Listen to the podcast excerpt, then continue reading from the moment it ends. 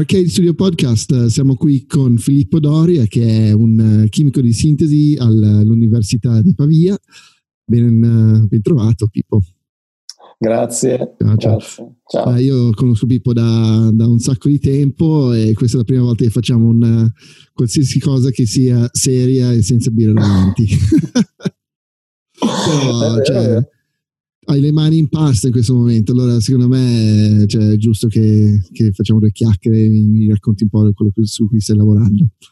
Vai. Così posso mostrarti che la mia passione per il mio lavoro è praticamente commisurata alla passione che ho per le feste e le grigliate che facciamo insieme nel tempo libero. Ah, ecco, perfetto, beh, questa è una grande cosa, no? sì, assolutamente, assolutamente sì. Assolutamente sì.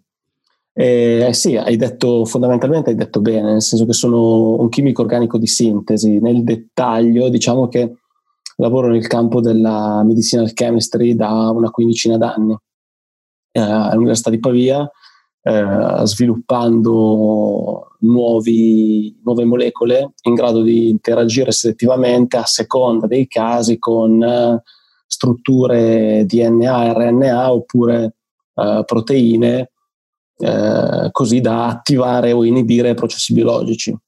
Io sono un chimico, ok? okay. Quindi dal mio punto di vista mi occupo di ingegnerizzazione e sintesi. E poi, vabbè, collaboro con pool a seconda dei casi di eh, biologi medici che lavorano in settori specifici a seconda della tipologia di eh, molecola e quindi di pseudofarmaco che eh, cerchiamo di, di costruire. Okay. E mi dicevi che prima del, dell'emergenza Covid stavi lavorando più che altro su uh, soluzioni per il cancro. Sì, nel senso che allora mm, fondamentalmente il main uh, goal che ci siamo sempre posti eh, negli ultimi sì, dieci anni fondamentalmente era cercare di capire come una particolare struttura secondaria del DNA, che non è quella classica che conosciamo tutti, cioè il duplex, mm-hmm. l'elica, la famosa elica che vedete, no? Eh, sì. Quando pensi al DNA ti viene in mente la, la doppia elica, giusto? Giusto. Vabbè, così no, no, sì, beh, cioè, ce l'hai un po' dappertutto quella roba lì, anche nei esatto. giochi. No? Esatto, esatto, quella lì. In realtà ci sono strutture secondarie, ci sono molte strutture secondarie diverse. Una di queste si chiama G-quadruplex e okay. io ho iniziato a studiare praticamente al, all'inizio del mio dottorato con un, un'esperienza, un paio di esperienze all'estero, questa nuova struttura, che ormai vabbè, mm, non è più così nuova, e l'abbiamo indagata perché sembra essere correlata, sembra essere un interruttore molecolare di vari processi biologici. Okay. sia ovviamente lo si trova nel DNA, si trova anche nell'RNA e quindi riuscire da un punto di vista chimico a modulare questo interruttore ossia far sì che si formi questa struttura o impedirne la formazione, ci permette di modulare eh, processi biologici che sono correlati a inizialmente soprattutto al cancro. Ecco perché no, okay. il mio main goal è stato negli ultimi anni quello. Poi, eh, insieme ad altri ricercatori eh, in tutto il mondo, abbiamo fatto in collaborazione o non in collaborazione ricerche sulla stessa struttura e abbiamo verificato la presenza di queste strutture anche eh, in eh, particolari, particolari geni correlabili non solo al cancro ma anche a altre malattie di natura neurogenerativa, per esempio, eh, come la SLA, mm-hmm. eh, come eh, la frontal temporal dementia, oppure eh, nei parassiti, okay? in alcuni batteri e anche nei virus. In infatti, teoria avrebbe un, un, effetto in qualsiasi cosa che ha DNA. Sì, perché mm. sembrerebbe, dico sembrerebbe perché poi bisogna valutare eh, struttura per struttura, implicazione per implicazione, ovvio. Mm-hmm. Però sembrerebbe che questo sia proprio un interruttore, perché lo si trova sistematicamente in zone del genoma che sono in prossimità degli starting site di trascrizione, vuol dire di quelle zone che vengono riconosciute per far partire che cosa? O trascrizione o traduzione. Okay. Che è la proliferazione fondamentalmente, no? la replicazione oppure quando generi una proteina la, eh, la traduzione. E quindi governare questi equilibri, quindi riuscire a cliccare on-off su questo interruttore potrebbe voler dire, per esempio, proliferazione o meno del cancro, mm. oppure in, nel caso del, dei virus eh, la stessa cosa, trascrizione di un virus e così come in tutto il resto che ti ho citato.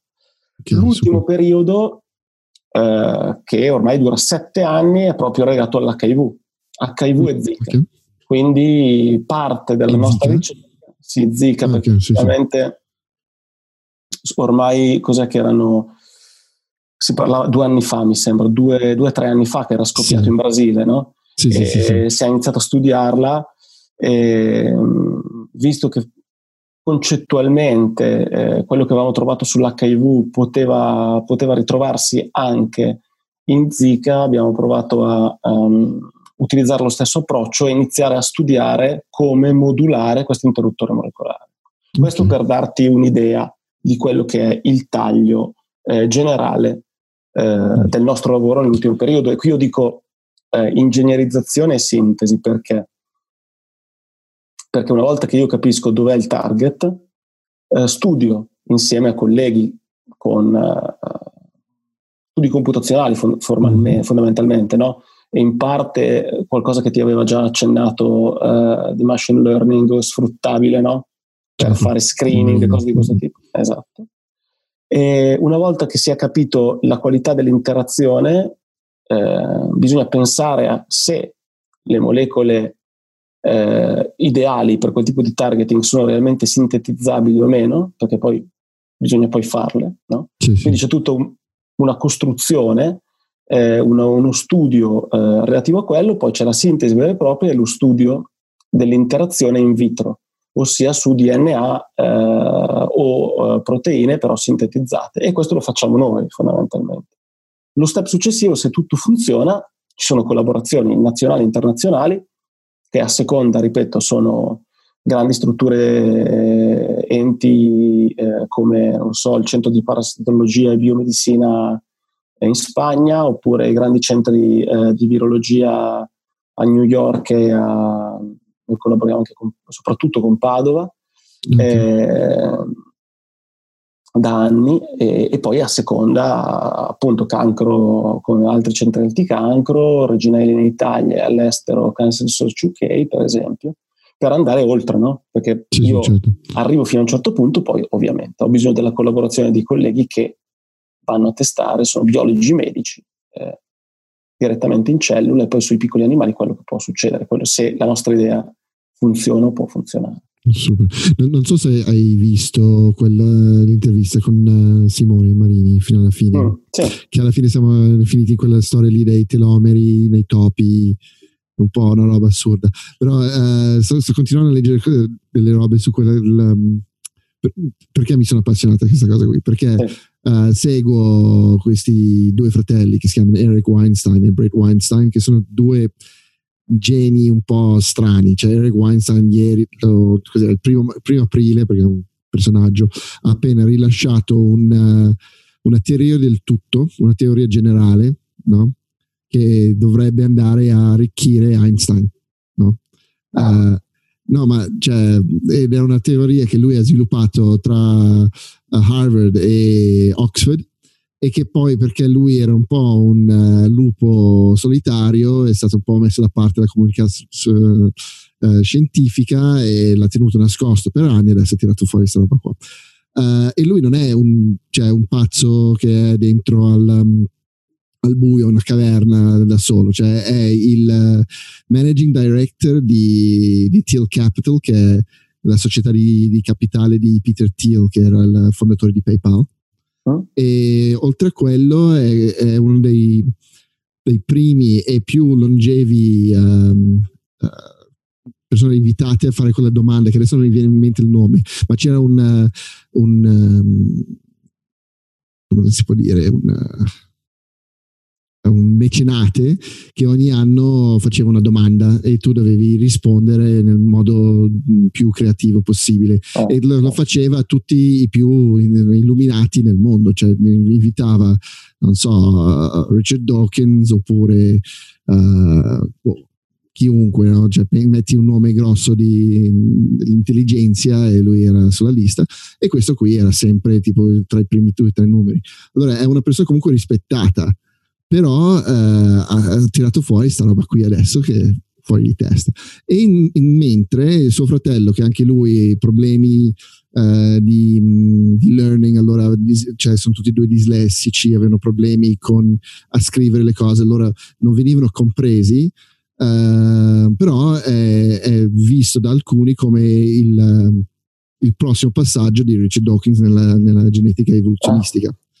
E lui aveva sviluppato anche lui questa teoria anni fa ed è stata un po' hijackata da, da una professoressa molto più importante di lui che l'ha un po' insabbiata perché secondo loro avrebbe nullificato una serie di, uh, di esperimenti che non potevano andare bene. E boh, eh, cioè, eh, sembra tutto molto cospir- cospirazionale, ma dato... No, si, si, parla di, si chiama dibattito scientifico. Esatto, esatto, esatto, è quello, è quello. E che, siccome loro sono un po' al di fuori dal sistema uh, accademico, uh, sembrano due pazzi che stanno fuori e uno all'interno. No? Oh, sì, sì. Invece il, loro discorso cercando, stanno cercando in qualche modo di allargare il uh, dibattito al di fuori della comunità prettamente accademica perché la vedono un po' come um, un po' schiacciata dal fatto che sono diventate macchine da soldi le università. E allora, eh, se, se, noi lo espandiamo all'esterno, togliamo la parte prettamente economica e lo, lo ributtiamo sulle idee, no? Però, boh, questo è, comunque i link saranno sì, sotto questa roba qui. Sì, allora, fondamentalmente, ti, do il mio punto di vista eh, eh le teorie che sono, tra virgolette, vanno un po' a scardinare la realtà oggettiva delle cose, eh, ovviamente fanno più fatica, fanno più fatica a, um, a prendere piede. Certo. Pro, ma come è giusto che sia perché ce ne sono tante, non tutte hanno fondamenti reali, no? E quindi quando tu hai uno status quo di esperimenti che vanno tutti in una direzione, di prove che ti sembrano andare tutti in una direzione, rimani sempre un po' spiazzato quando c'è una cosa proprio completamente differente. Il dibattito scientifico serve a quello, a cercare di confutare, no? e se poi esatto. non riesci a confutare, a quel punto quella prenderà, prenderà spazio e diventerà dominante. Sì, sì.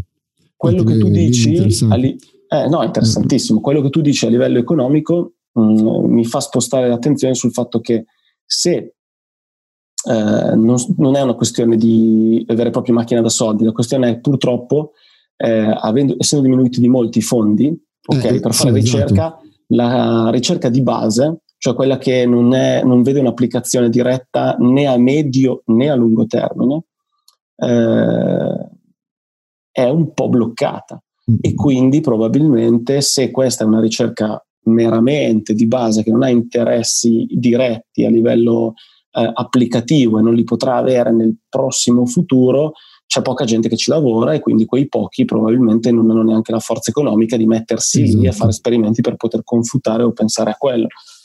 Sì, è una delle problematiche che, che ci sta colpendo. Infatti noi adesso siamo molto traslazionali a livello, a livello di scienza, la, la, la, scienza di base, anche a livello chimico, la chimica di base, le ricerche di base, se non hanno un'applicazione, mh, mm, non vengono finanziate, fanno fatica a essere finanziate. No?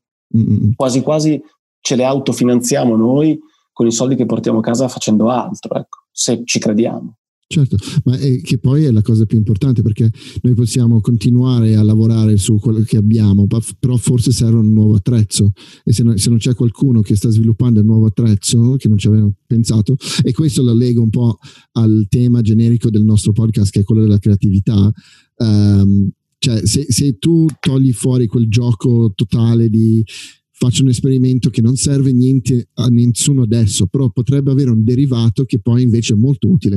Mm. No?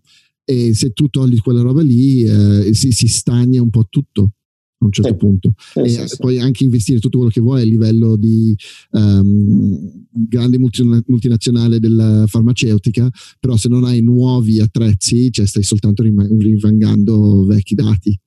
E, sì, sì. questo è, è venuto è, fuori. È quello adesso. che sta succedendo fondamentalmente. Esatto. Non tanto, cioè noi a livello accademico diciamo che ci eh, tentiamo di resistere no?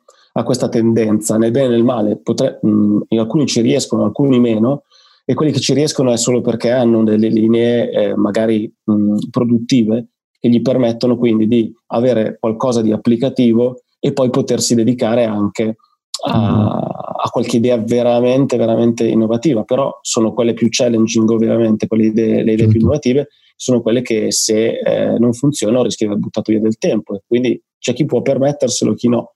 E ti sì. dico che nel farmaceutico ormai la maggior parte non se lo permette più da anni, nel senso che se la logica del profitto è eh, ovviamente, essendo è davanti a tutto, no? Sì, sì. Eh, la ricerca di base è stata, non dico dimenticata del tutto, però eh, diciamo che la fanno fare ad altri e poi mm. magari comprano il brevetto per poi mettere a punto quello che serve. Ecco. Mm. È un'idea generale di come sta andando, come sta andando il mondo. Ma infatti, un po', un po in, in, tutto questa cosa qui. La, mm. eh, è come se con questa emergenza qui è finito un periodo di uh, relativo pace, no? E, No, le, le, idee che sono state costruite nel, nei momenti di più uh, emergenza, guerra, Vietnam, la guerra fredda, tutte quelle cose lì, piano piano sono arrivati a un uh, esaurimento, le abbiamo proprio sfruttate al massimo e non c'è più niente e lo vedi nell'economia, lo vedi nella medicina, lo vedi ma nell'arte, cioè si, si vede questa cosa qui, cioè manca quel, uh, quel fermento del nuovo e del, del panico e della paura, no? Che dici ah, dobbiamo risolvere questo problema in fretta perché sennò uh, uh, cioè, moriremo tutti quanti o, che, o, perdiamo la guerra o perdiamo territorio, quello che è. Sì, no? sì, sì, è chiaro. Esatto, e niente, adesso vediamo se, se, questo nuovo spinta, almeno forse per qualche anno, uh, potrebbe ridirezionare i soldi dove servono e l'attenzione dove serve. Cioè, oh. i- ieri ti avevo mandato quella, um, un blurb di un un dottore spagnolo che eh, lo leggo al volo perché faceva scattare da ridere, uh, Spanish biologist.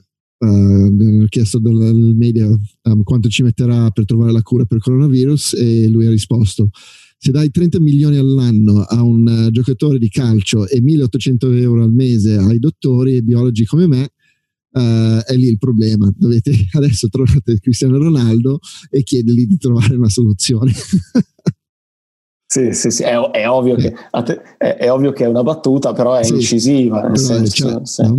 cioè, effettivamente. Ci vuole equilibrio, secondo ci me. Vuole, sì, si potrebbe dividere i, 300, i 30 milioni all'anno in due. Sì, ma perché allora è ovvio che di, cioè, esagero, esaspero la situazione. Vai di Cristiano Ronaldo, come di Messi, come dei grandi, come, perché parliamo di quello che hai detto tu. Parliamo ma... anche un po' del tuo mondo. No? Sì, ma di, di tutte queste cose qua. Ce ne sono, non ce ne sono tantissimi di prime donne, no? no esatto. E quindi posso anche concepire da un punto di vista economico che vengano eh, pagati molto di più. È chiaro, esatto. però c'è una sperequazione eccessiva, probabilmente, perché non solo nel calcio, sto dicendo tutte quelle che sono le attività ludiche mm-hmm. eh, di intrattenimento hanno, mh, mm, sono diventate fondamentali, di fondamentale importanza, come se fossero bisogni primari. No? Sì. E quindi economicamente diciamo che hanno e ci siamo resi conti adesso che non siamo così importanti. Cioè, perché io, cioè, è il mio mondo quello lì, l'intrattenimento. Allora uh, e io non ho prodotto nulla e il mondo non sta finendo. No, no, attenzione. Non così, cioè, secondo me tutto è importante, eh, ripeto, eh, anche perché sì, per la sanità sì, mentale, sì. però c'è questa differenza che è troppo grande e, mm che sta, e, che si è allargata negli anni in maniera esagerata, nel senso, mentre noi abbiamo avuto magari una contrazione nel numero, negli stipendi e nei finanziamenti, tutte le altre attività ludiche, intrattenimento hanno avuto un'esplosione. Certo. No? E, è questa la differenza. Eh, la, vedi la, la situazione subito, cioè se, se, un film va bene hai guadagnato subito.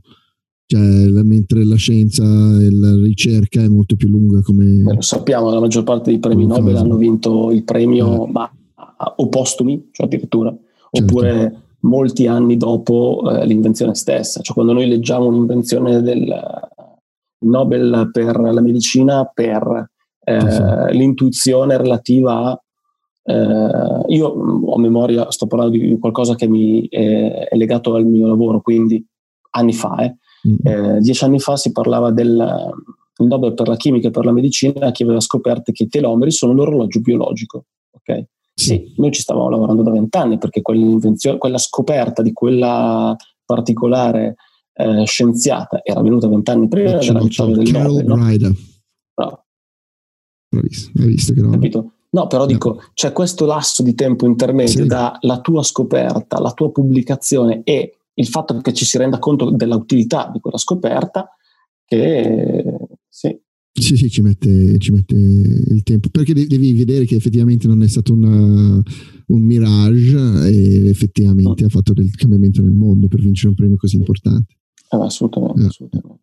Comunque, torniamo un po' su, su, quello che stai facendo adesso, perché te stai lavorando il, il triplo di prima praticamente. Beh, alla, fine, e... alla, fine, sì, perché eh, nonostante, nonostante, tutto, eh, beh, il triplo di prima perché parlo della mia, della mia, realtà, che poi però è uguale a tutte le realtà eh, europee e non, perché io ho la fortuna di collaborare in Italia con eh, 5-6 gruppi di ricerca e all'estero con, eh, con, un'altra decina di gruppi sparsi, sparsi, nel mondo e siamo più o meno tutti nella stessa situazione, quindi eh, possiamo frequentare eh, a ranghi ridottissimi eh, solo per necessità i laboratori di ricerca e per lo più dobbiamo lavorare da casa. No?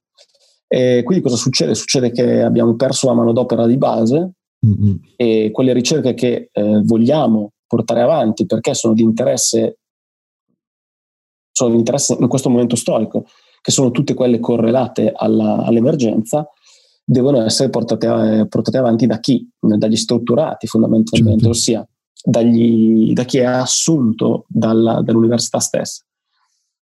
Se tu fai conto che io prima di eh, eh, chiudere eh, per il lockdown in laboratorio eravamo in 11 mm-hmm. e di strutturati siamo 3, no?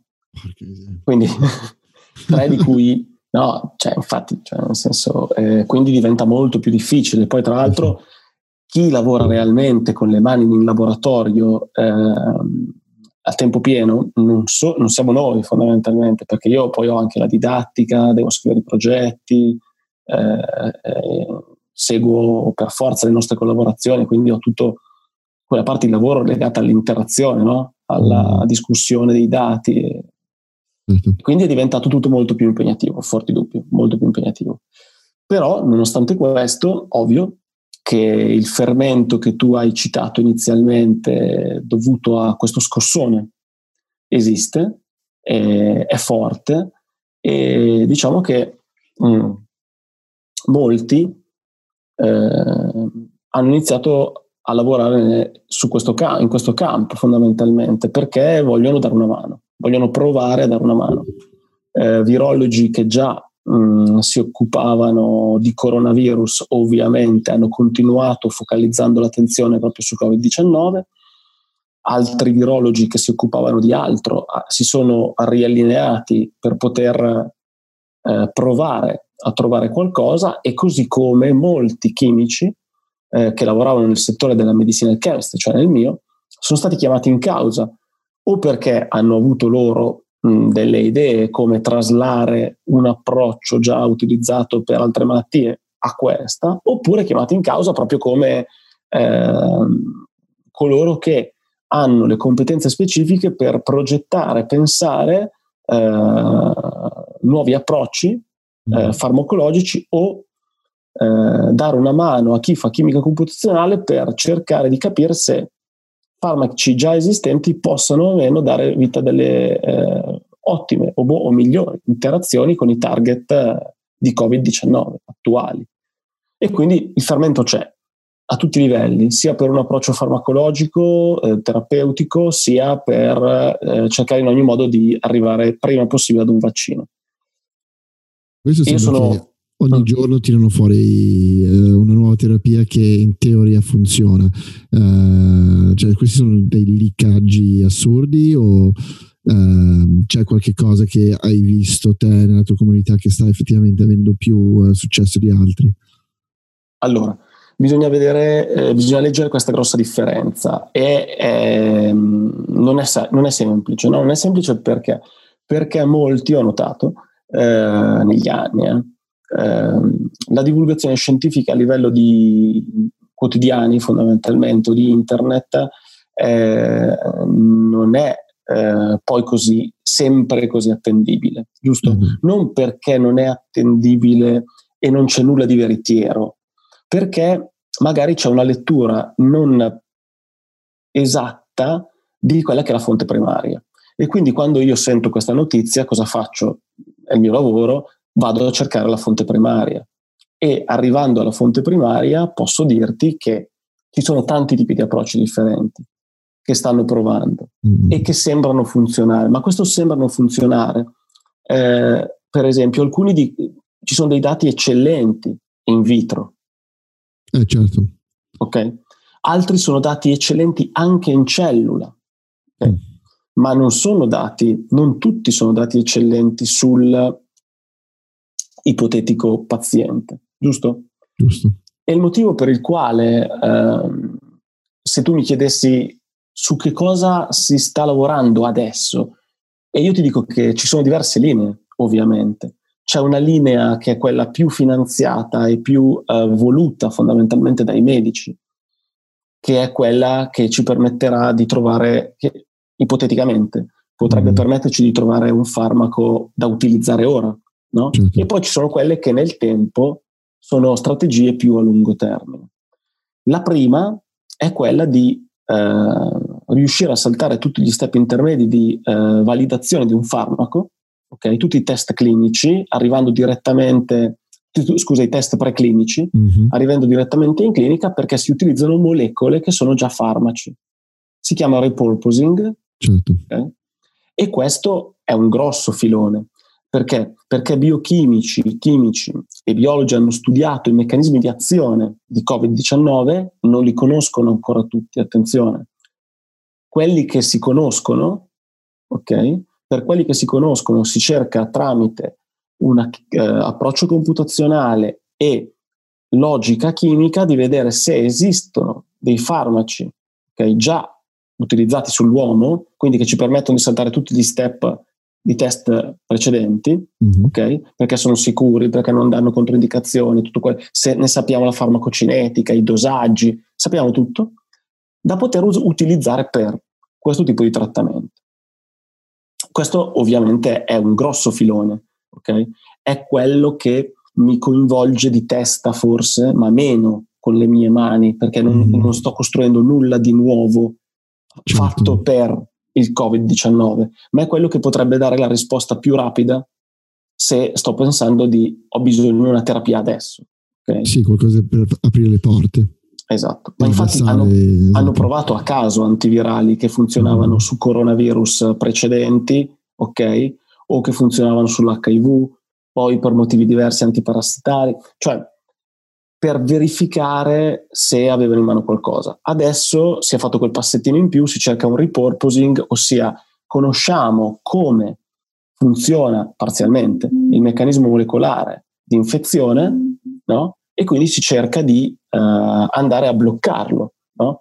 in diversi modi. Ci sono uh, strategie che vanno direttamente sul virus stesso, ok? Ci sono strategie che invece bloccano i recettori posti sulla cellula che servono per eh, interagire con il virus e poi farlo entrare. Quindi okay. si cerca di bloccare l'entry attaccando le, le, le, inibendo questi processi, inibendo i recettori delle nostre cellule. Oppure una volta che è dentro, c'è un meccanismo che, vabbè, eh, maggior, mm, ce ne sono diversi, però una volta che c'è questo meccanismo di entry e non sei riuscito a bloccarlo e quindi il virus è entrato, ci sono ancora due punti, due o tre punti in cui si può agire, no? che può essere impedire il rilascio oppure, una volta che è stato rilasciato questo virus RNA, andare a interagire con esso o interagire con, le, con alcune, alcuni enzimi che devono legarsi ad esso per dare vita alla, alla proliferazione, fondamentalmente, alla trascrizione del virus stesso. Ci sono diversi tipi di approcci, eh? ce ne sono veramente eh, tantissimi, con un repurposing, con eh, l'individuazione di nuove molecole che possono interagire in maniera specifica con questi vari recettori, col virus stesso, con vari recettori, c'è veramente, c'è veramente una marea. È molto interessante, ripeto, dal mio punto di vista a livello molecolare, capire eh, come funziona per poi studiare strategie. Però tutte queste strategie, se eh, dobbiamo andare a cercare una molecola che abbia affinità massima, ok? Sì. Sono molecole nuove. E quindi è per quello che è una strategia che è un po' più a lungo termine, no? Perché poi, per forza di cose, una volta che si scopre la molecola che funziona anche sulle cellule, anche eh, su magari piccoli animali, cose di questo tipo, bisogna fare tutti degli studi per poter andare a utilizzarle realmente. Eh, devi ricominciare praticamente da capo con tutta la sicurezza. Mm. Mm. Sì, è più corto in questo periodo, perché mm. ovviamente siamo in emergenza e quindi certi step si salteranno, ma proprio perché si saltano bisogna avere coscienza no? in quello che si utilizza. E quindi, ehm, insomma. E, um, hai notato delle, delle, mutazioni nel virus? Allora, noi per esempio, adesso, um, io ti ho raccontato un po' quello che si cerca di fare, no? Yeah, certo. eh, Or, non sono andato nel dettaglio a livello molecolare del tipo di proteina, di proteasi, di recettore, perché vabbè, non credo che eh, no, sia questo l'intento. Eh, molto interessante, se vuoi poi te lo racconto nel dettaglio. Detto, detto questo, eh, eh, per esempio, mh, mm, noi che eh, oltre a dare supporto a tutti i biologi, virologi che ci hanno contattato, e sono 3-4 gruppi, eh, per fare quello che ti ho appena raccontato, cerchiamo, abbiamo cercato di analizzare il genoma okay, dell'RNA virale eh, per vedere se esistono ipotetici eh, G-quadruplex, ossia quegli interruttori molecolari di cui ti ho mm. parlato all'inizio, per vedere certo. se la nostra strategia era traslabile. Okay? Allora ti dico che ne abbiamo trovati tre o quattro che sembrano da un punto di vista computazionale abbastanza stabili e che grazie a Dio sono nella regione del, si chiama 3' UTR dell'RNA, vabbè, e sono interessanti cioè, perché... Cioè, nel senso è in superficie? Eh, no, nell'RNA. nell'RNA. Okay, okay. Eh, una, regione, una regione dell'RNA, ma sono interessanti perché? Perché abbiamo verificato che, eh, per esempio, rispetto a SARS il 92 circa per cento del genoma è conservato. Okay? Okay. E, e, anche se guardo altri 10 coronavirus abbiamo il 90% del genoma conservato. E queste strutture sembrano in zone sono localizzate in zone altamente conservate del genoma. Okay?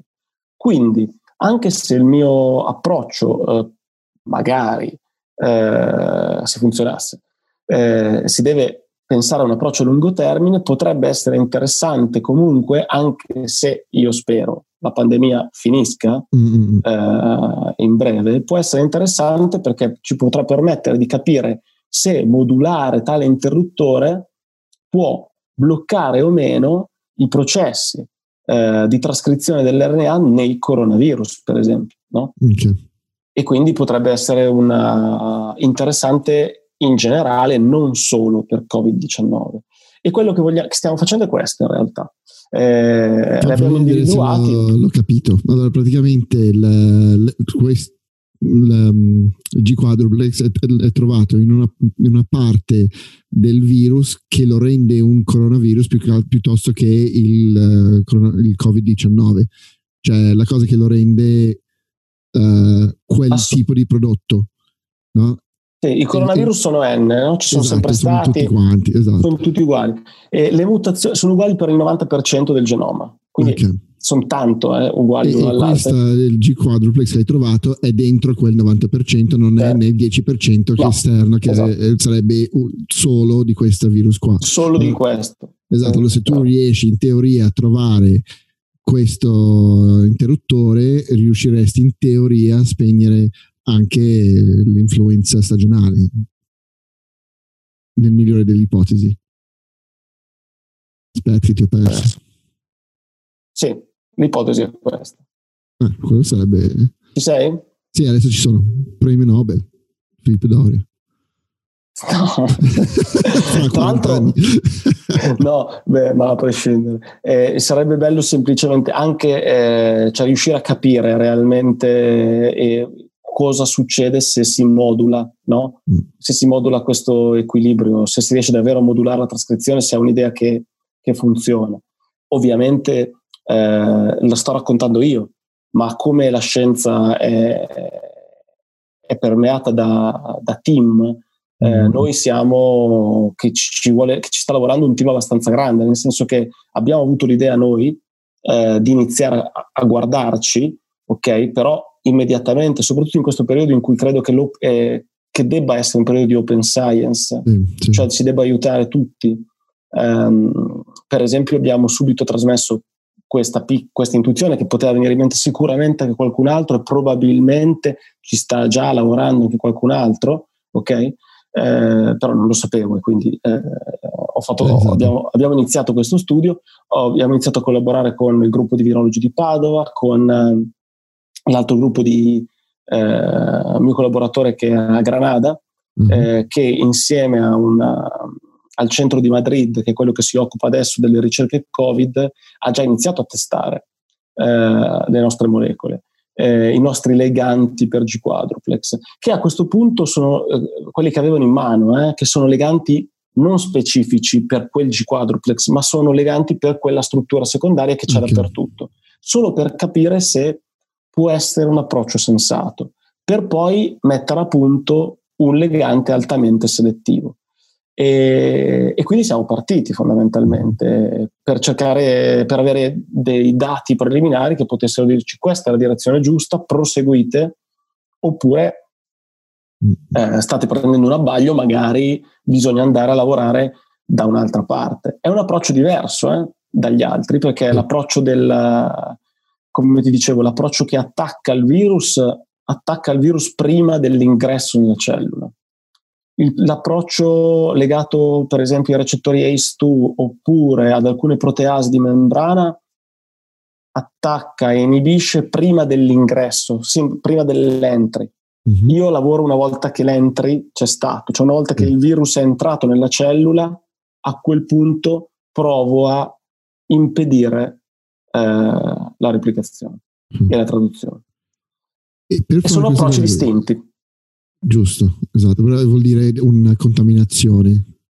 Esatto, esatto, perché se tu pensi adesso fanno cocktail e sì, sono cocktail di farmaci che ti danno e non hanno lo stesso bersaglio. Perché? Perché quando non hai una strategia farmacologica che radica la malattia, okay, l'unico mm. modo è avere bersagli multipli e quello che stanno utilizzando adesso è eh, una strategia bersaglio multiplo, che poi è la stessa cocktail di farmaci che utilizzano contro l'HIV fondamentalmente. Ok. Ma infatti oggi stavo leggendo una cosa sull'HIV che eh, per questo ti ho anche chiesto prima della mutazione perché sembrerebbe, adesso non lo so perché non ho guardato tantissimo, mm. uh, però sembrerebbe che l'HIV uh, si sia un po' da quello che ho capito, un virus non vuole morire e non vuole uccidere il suo portatore perché se in muore. vita, esatto, muore anche lui. Allora cercano di essere molto virulenti, cioè molto eh, contagiosi, ma molto poco eh, dannosi. E È per questo che questo, questo virus, è bastardo. da un punto di vista meramente scientifico, è un virus incredibile, no? Mm. Perché ha migliorato tutti gli altri fondamentalmente. Sì, esatto, esatto. Perché oh. sta uccidendo anche chi sta uccidendo um, per la selezione naturale di, di, un, di, una società che non, diciamo che non è basata su morali, andrebbe anche bene. Perché uccidendo gli anziani e no, non no, attaccando però... i bambini e le, oh. le persone no, no, del forza sì, lavoro. Eh, una persona cinica e senza particolari morali potrebbe anche dire, sai cosa, lasciamo che, che fa il danno. No, no? Sì. no, esatto, ho, pre- ho prefissato, prefissato che cioè, eh, non è una cosa che da fa- c'è da fare assolutamente, okay. però eh, se, se è la cosa che fai se tu stai creando, e anche questo non è, non è, una cosa creata apposta, ma se io dovessi creare una cosa che uccide delle persone ma uccidi le persone giuste, cioè questa qui è quello che fai.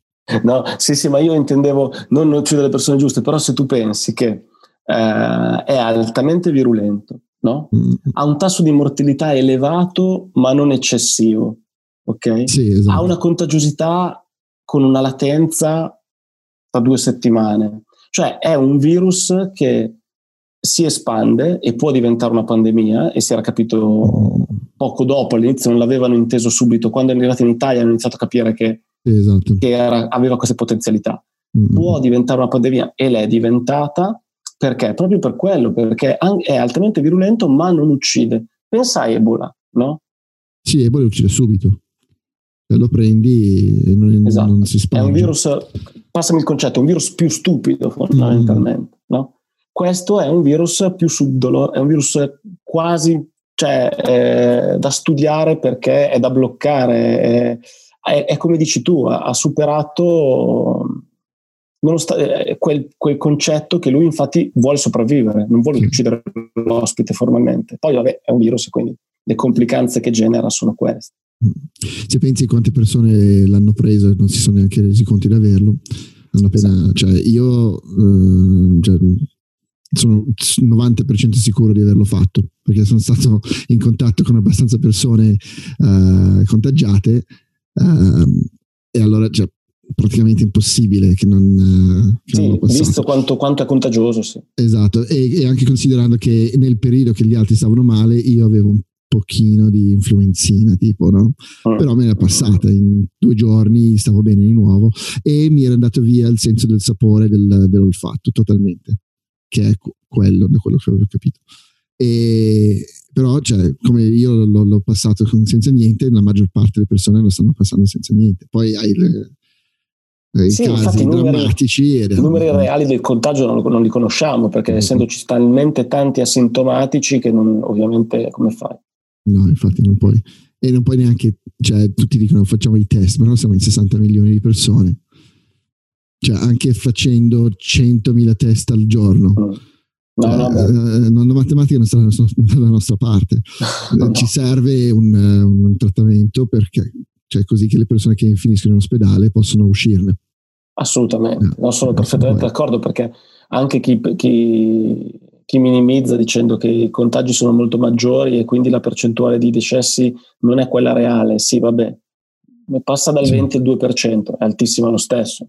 Sì, sì. Fosse il 2%, non è una percentuale accettabile. Le, cioè. Esatto, esatto, è sempre, eh, sempre bene finché non è qualcuno che conosci, no? E quando cominci a vedere, cioè io ho una bella lista di gente che comunque non ce l'ha fatta, genitori di amici, roba del genere. No, no, no, ma, eh. ma io, cioè, io, grazie a Dio, è, è, è, poca questa lista, però comunque ti dico che anche mh, non li conoscessi, il 2% non può essere mm. accettabile in una società. Però noi lo accettiamo in, uh, in, macchina. Su altre cose lo accettiamo, lo accettiamo sì, con le sigarette. È un po' colpa nostra, sì, ma eh, lì, esatto. ce la creiamo noi. Cioè il discorso è l'accettiamo eh, quando siamo noi colpevoli. Non, sì, esatto, però, però viene accettata. Se diciamo tutti quanti, senti, non possiamo avere il 2% di decessi sulla, in autostrada, allora chiudiamo le autostrade, ci sarebbe una rivoluzione. No, è impossibile. Eh, non lo puoi fare. Eh, esatto. Uh, è chiaro, chiaro. Secondo me è, cioè, il, que, questa cosa qui ha, ha cambiato un po' il modo di vedere le robe perché sono tante persone tutte insieme Ah beh, sì, è chiaro. Allora già lì, perché gli incidenti stradali, che probabilmente sono anche scesi tantissimo in questo periodo. Vabbè, sì, sicuramente. Vorrei vedere i numeri perché sono curioso. Um, però, cioè, effettivamente, se tu hai, così, cosa siamo, 10.000 adesso? Quanti sono morti in Italia, più o meno? Di più, 22. Eh, 22.000, cioè tutti insieme in due mesi. Cioè no, no, è, è tantissimo, tantissimo. È, è, diversa la situazione. Se tu lo, lo, spalmi in un anno, così andiamo avanti così, cioè facciamo fuori un sacco di nonni. No, no, beh, fuori di dubbio. No, non esiste. Non esiste. No, no, Però scusa, ti avevo interrotto quando stavi parlando di HIV. Eh, HIV no, no, esatto, perché praticamente stavo leggendo che uh, il virus in sé si è talmente um, evoluto che è diventato quasi innocuo in, in delle persone. Adesso non so se è vero questa cosa qui, però cioè, che, che, è molto meno pericoloso oggi che 30 anni fa perché ha dovuto combattere contro tutte queste inibitori le, le, le, uh, di, di, come si chiamano uh, antiretrovirili giusto? Virali, sì. virali antiretrovirali uh, che, che mutandosi si è indebolito in modo di sopravvivere. però non, non, lo so, forse... Sì, è un po' tirato in realtà, ah, eh, perché okay. è un po' tirato, un po' tirato, può essersi in parte indebolito, rimane comunque, mm. eh, soprattutto in certe regioni del mondo, lo sai benissimo, una, eh, sì. un problema incredibile, anche perché le cure farmacologiche che ci permettono di sopravvivere anche tanto tempo con, uh, con l'HIV esistono adesso. Sì. Però l'accesso a quelle cure ovviamente economicamente non è eh, così semplice e quindi gli occidentali, sì. Sì, esatto, forse ci potre, non, non, so, ci sono due ceppi di HIV, uno per, di, di, nelle zone più ricche e uno nelle zone più povere che hanno no, non accesso. Sono due ceppi, so. sono, c'è, un accesso, c'è, un accesso, diverso ai farmaci. Ah, ai farmaci e basta. Eh, no, eh, costano quello, troppo. Se sei costano Johnson troppo. vai avanti 40 anni. Esatto. Yeah, eh, sì, allora niente, non c'è speranza che... No, beh, non c'è speranza. Si, si autoevoluziona fuori dai, dalle balle. no, beh, per carità, per carità non, è detto, non è detto. Poi adesso, onestamente, se vogliamo parlare, vogliamo tornare a, al Covid, se ne sentono, si sente di tutto, no? tutto il contrario di tutto, perché mm-hmm. è talmente giovane questo virus che non lo conosciamo. Anche i virologi capisco il dibattito scientifico, no? E quindi capisco di, cons- di conseguenza, io ripeto, discuto molto con colleghi e non solo perché oh, oh, secondo me è difficile prendere una posizione netta adesso, ok? Mm-hmm. Eh, perché siamo ancora un po' distanti dal comprenderlo appieno e quindi eh, mi pongo delle domande, ci poniamo noi delle domande. Cioè, questi, il virologo che è assolutamente convinto che duri tre anni, così come il virologo che è assolutamente convinto che passi in 40 giorni. Certo. Secondo me stanno un attimo esagerando con le loro... Eh, stanno cercando forse un po' troppa visibilità in questo momento in cui bisognerebbe invece fare scienza, no? Fare scienza per cercare esatto, di comprendere. Ma, ma, ma poi sono rischi stupidi perché Uh, o hai dei dati molto seri, cioè tu puoi anche uh. cercare visibilità, però se tu sei quello del, dei, dei, 40 giorni e poi dura uh, due mesi, cioè, ti hanno, uh. cioè, hai, hai, buttato tutto quanto sul 22 nero, no? cioè, finisce sì. molto in fretta la tua roulette. non lo so, sai, sai perché non lo so? Perché mm. finisce in fretta la tua roulette nel mio settore, ah, dove però, c'è un po' di memoria No? si tira avanti sui talk show per, eh, per guarda i anni. cambi di direzione e di idea sistematica da parte di tutto il mondo capisco mm. che non sia facile eh? capisco che non sia facile perché se non c'è chiarezza scientifica o c'è, non c'è una linea unica e ci sono domande, ci sono quesiti capisco che sa, sia difficile poi anche prendere decisioni dal punto di vista politico, sociale, governativo però i cambi di rotta anche lì sono stati inenarrabili non solo in Italia non solo in Italia Uh, e quindi, quindi... No, lì, è un problema di comunicazione, no? Cioè, e, e, in questa cosa qua c'è stata una roba di un, disinformazione assurda perché prima hanno cominciato con no mascherine fanno un cazzo, sì le mascherine fanno qualcosa, dobbiamo tutti mettere mascherine. Cioè, capisco perché l'hanno fatto, l'hanno fatto perché c'erano troppe poche mascherine effettivamente probabilmente le mascherine servono più a chi è malato a non spargere che viceversa, però se ci fossero mascherine e tutti quanti mettono una mascherina, qualcosa farà, no? Sicuramente. Almeno se nient'altro a livello visivo. Cioè io la prima cosa che avevo detto... Um, il contatto, cioè, vero? La vicinanza. No, no, no, quando tu mi, cioè, quando tu mi hai fatto il culo perché io stavo spargendo robe, tutti quanti sono tranquilli, cioè gli ospedali sono tranquilli, tu mi fai, eh, ah, sì, no, sì, senti, sì. occhio no, che... no, vabbè, non l'ho capita. no, di occhio stai spargendo un sacco di cacca. io ho detto, ok, aspetta. Um, la, la, cosa che serve qua in questo momento, perché questo era l'inizio uh, lockdown, è trasformare San Siro in un, in un ospedale. C'è un, un simbolo, no? Cioè prendi un, gli alpini, li mettete all'interno di San Siro o il, il Juventus Stadium, che cazzo vuoi fare? Ma deve essere una roba simbolica potrebbe anche non essere utilizzati, che è un po' quello che hanno fatto qui in America. In, o in, in, Milano con la fiera, no? questo un ospedale che è costato miliardi, che poi non abbiamo usato. Eh, però, però se, eh, se, non l'abbiamo usato perché non è servito, per fortuna, ma suppongo che se fosse servito li avevano messi anche lì. Altro patato bollente, lasciamo perdere. Però a livello uh, visivo, a una popolazione che vedi tutto in un tratto, in quattro giorni, montato un ospedale di campo, in preparazione per una cosa, tutto in un tratto ti prendi male, non vai al mare, non vai a sciare, no? Cioè dici, ok, aspetta. E, e queste cose qua sono le basi di comunicazione. Io non capisco come fanno, vabbè, lo so perché ovviamente eh, in politica non evolve il miglior comunicatore, ma evolve cioè quello che riesce a comunicare quello che serve al mm. partito, quello che è. Allora, cioè, non, cioè, si capisce, però non capisco come una cosa così semplice non è arrivato neanche più coglione, no? E, e poi la roba delle mascherine, cioè, o, oppure uh, dire una roba, cioè dall'OMS oppure il uh, Surgeon General o quello che è, qualcuno di, uh, che ha un po' di peso, se tu inizi con una bugia e poi vieni scoperto dopo un mese, uh, temi eh, ti, ti, ti, stai erodendo da solo la tua credibilità. Allora, la prossima volta che dici qualcosa, sembri che stai dicendo un'altra cagata, no? Per quanto potrebbe essere vero. Cioè, queste, la, la, l'idea della verità deve tornare un po' nella nostra società, cioè, no?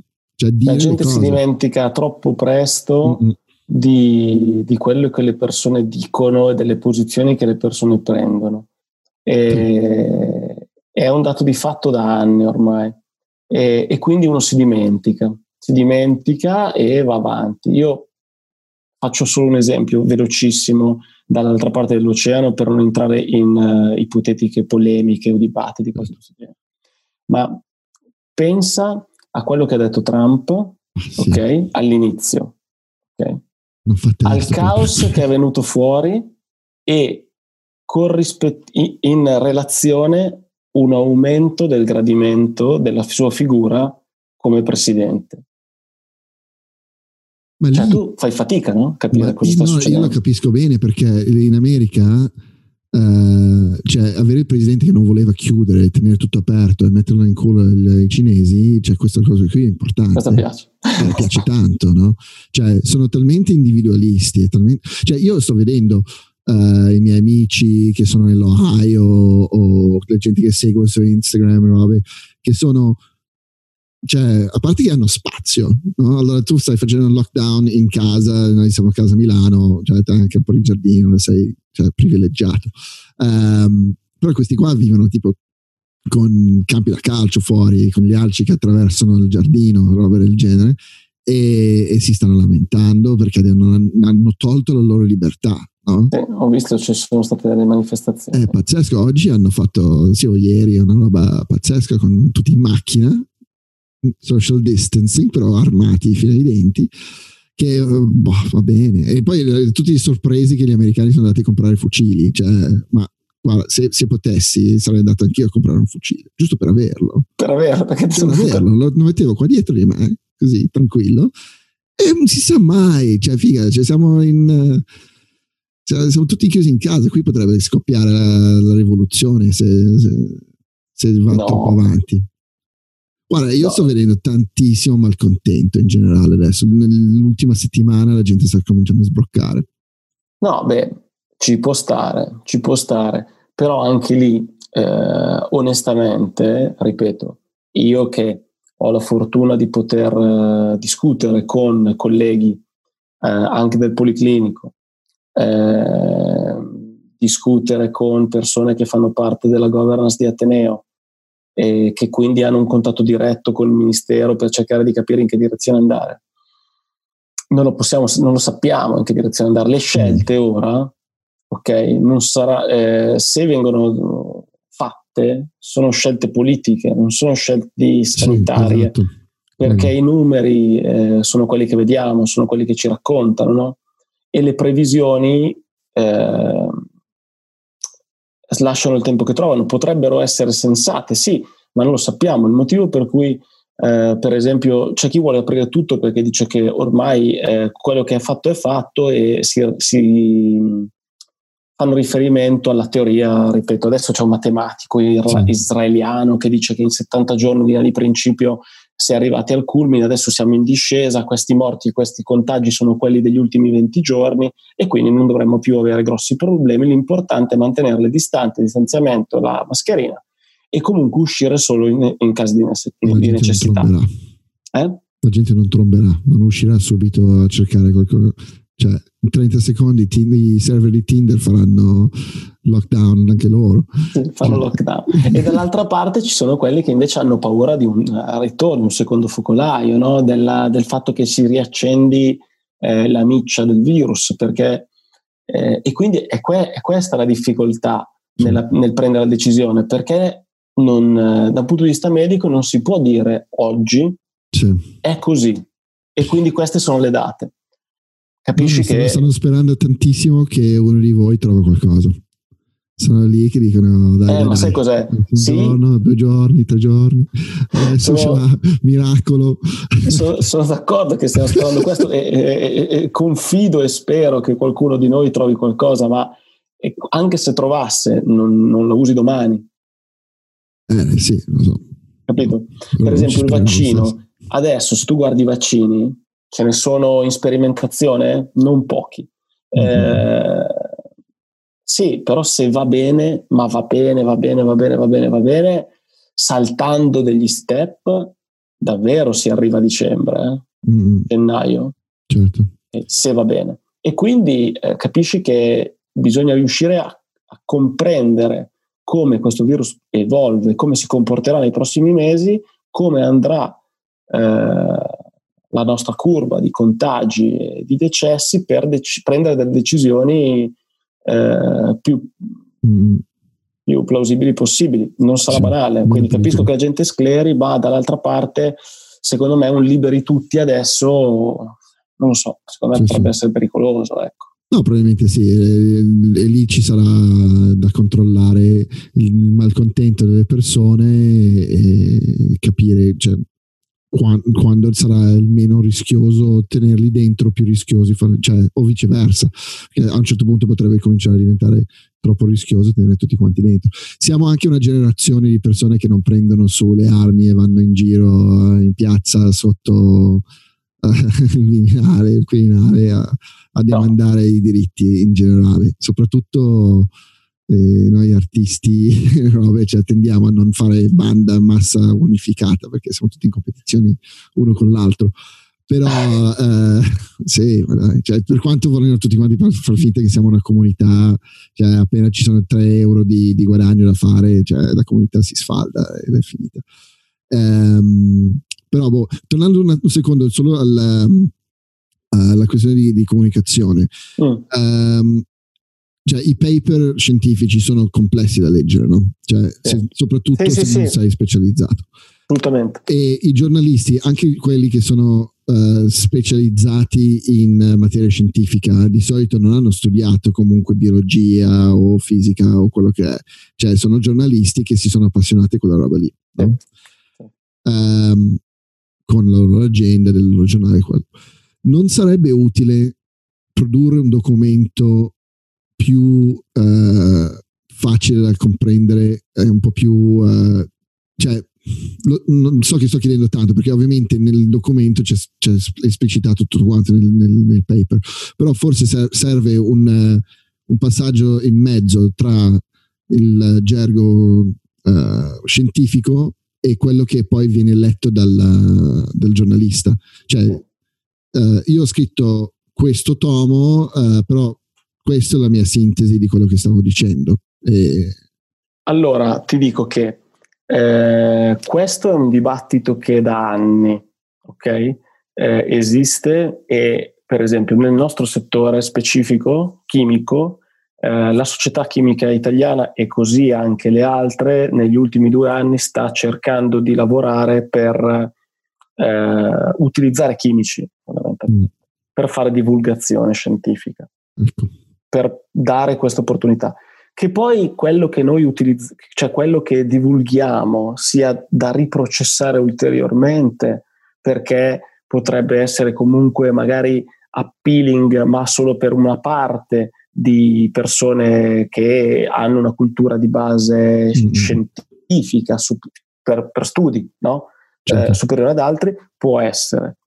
Il problema comunque in molti degli articoli scientifici che vengono letti sui giornali o soprattutto sulle, sui siti è che eh, il titolo, se, per, fare, per creare la notizia, il titolo è un titolo eh, ovviamente che eh, magari sì, non è iperveritiero, no? è fatto apposta, è costruito ad arte per dirti trovata la cura per l'Alzheimer. Mm. Ok, perfetto, andiamo a vedere se è vero. Poi se tu apri tutto il paper, cioè tutto l'articolo okay, di divulgazione scientifica che trovi anche sul Corriere, magari c'è scritto, ok, a che punto è, si è arrivati. Però ormai tu sei colpito dal fatto che è stata trovata la cura dell'Alzheimer. Mm. E chi tra tutti quelli che trovano quell'articolo lo leggono? Una percentuale minima, perché poi la maggior parte cosa fa? Copy, incoller e forward. Certo, dove? Certo. Sui social network. Che cosa leggi? Leggi il titolo e poi leggi l'abstract, no? che sarebbe esatto. il suntino. Non è una menzogna, di solito, per sì, esempio. È, è una piegatura del, eh, cioè, un'interpretazione sì, per, del... Perché magari quel farmaco è stato trovato davvero e funziona benissimo, però sì. magari non hanno ancora fatto i test sugli uomini, fondamentalmente, esatto. no? Non hanno ancora testato su una quantità, su una popolazione tale per cui eh, si possa dire ho trovato davvero la cura. Magari mm. soltanto una cura nel senso che si è capito il meccanismo molecolare di azione di quel particolare, eh, di quel particolare farmaco in quella determinata zona, non so, della proteina sì. che, che, genera eh, le, la malattia o che è a causa delle, di tutti i problemi correlati ad essa. No? E il problema è questo, no? il titolo mm. sensazionalistico okay, va in una direzione certo. e viene utilizzato dai media. E quindi la difficoltà sarà, sarà sempre quella, ovvio, bisogna mediare. Sì, lì, lì sarebbe da, da trovare una, una, roba a livello proprio legislativo che eh, però non sono in zona. No, è difficile, sai perché? perché... libertà di stampa. No, no, ma soprattutto perché mm. se uno lo va a leggere nel dettaglio poi capisce mm. che c'è qualcosa anche nell'articolo, per esempio, sto detto il Corriere, ma per dire un titolo, eh, mm. cioè per dirlo, capisce che c'è qualcosa che mi dice che non, non, è il farmaco che vado a comprare in mm. farmacia, mm. no? Però devi, devi, arrivare in fondo. E, co- sì. e, come tutto, quello che ci siamo detti prima, in fondo ci arriva una piccola percentuale. E di quella piccola percentuale che arriva in fondo, ancora più piccola è quella che va a cercare la fonte primaria per capire. Vabbè, quello è così, nessuno. Lo faccio io perché sono noioso. Ma perché poi quando, cioè l'anno scorso, quando nostra madre stava male, uh, io dico nostra perché ci sarebbe anche mio fratello in teoria, però non, non di solito fare i podcast. Uh, però la, cioè, dovevi trovare informazioni, volevi vedere se c'era qualcosa che si poteva provare, no? Sei assettato di informazioni. E, e, le prime cose che saltano fuori sono tutte queste notizie sensazionali. No? Ah, abbiamo, risulta, eh, abbiamo, trovato una cosa che lavora sul DNA che cura il cancro. Ora andiamo a leggere questa roba qui perché i dottori non lo sanno.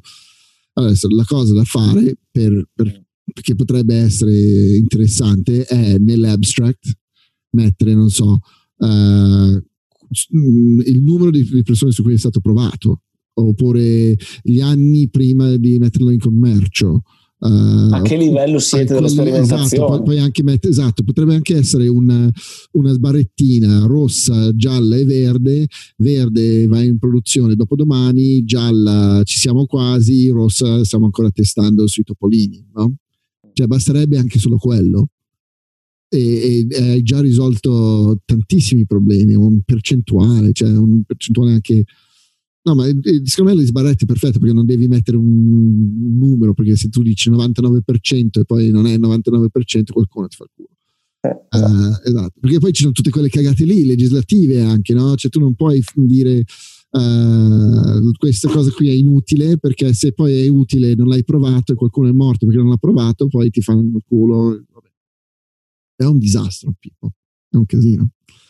Assolutamente sì. però, però, il bello di questa cosa che stiamo facendo, del podcast in generale, che io lo faccio più per me che, che per i nostri ascoltatori, che riesco a parlare con te, che mi fa sempre piacere parlare con te, però non riusciamo mai a parlare del tuo lavoro. No? Eh, vabbè, ma perché... A me interessa però tantissimo, perché a parte che uh, la scienza in generale mi, mi, mi, gasa tantissimo e sono sempre attaccato a robe uh, su, o fisica o vabbè, Nature, il mio giornale preferito. Um, però cioè, non, attorno a una grigliata con i bambini che corrono e tutto quanto, cioè, non è che vai a parlare di DNA, RNA e le cose. Allora, mi ha fatto un sacco piacere stare qui un'oretta con te e entrare un pochino nel tuo mondo. Uh, grazie, anzi, che... grazie perché anche a me ha fatto assolutamente piacere condividere parte, parte del mio lavoro. Dai, mi piacerebbe forse quando riapriamo che vieni a fare una live da noi, eh, facciamo un tacos e poi ci facciamo un'oretta eh, con anche René. Okay. Assolutamente. Dai, io direi abbiamo fatto un'oretta, la chiudiamo qui. Eh, grazie mille. Figurati, grazie a te. Tour. Eh, ci vediamo presto. A prestissimo. Ah, e quando ci vediamo io ti abbraccio, te lo dico. Assolutamente, anch'io. anch'io.